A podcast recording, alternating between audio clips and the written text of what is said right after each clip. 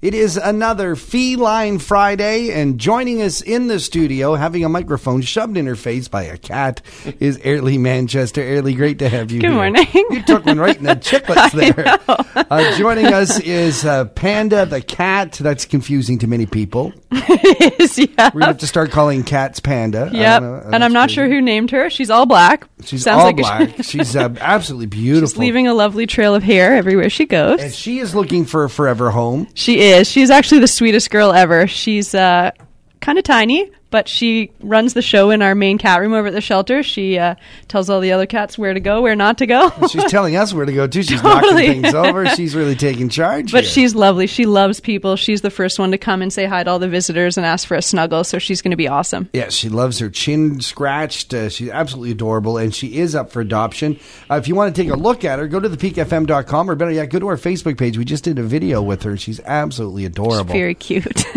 and uh, and what the good news is, uh, there's a positively perfect summer promo going on right now, and uh, a cat just like uh, Panda here can be adopted for really not a lot of money. You got it. Until um, August 31st, we have this promotion on. So all of our cats and kittens um, have their adoption fees reduced by 50%.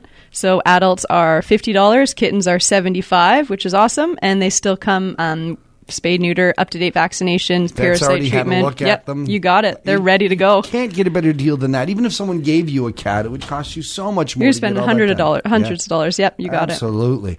Uh, pet friendly Collingwood businesses. Uh, you've noticed that a lot of companies in, in town have taken up the charge to kind of put an end to having hot cats.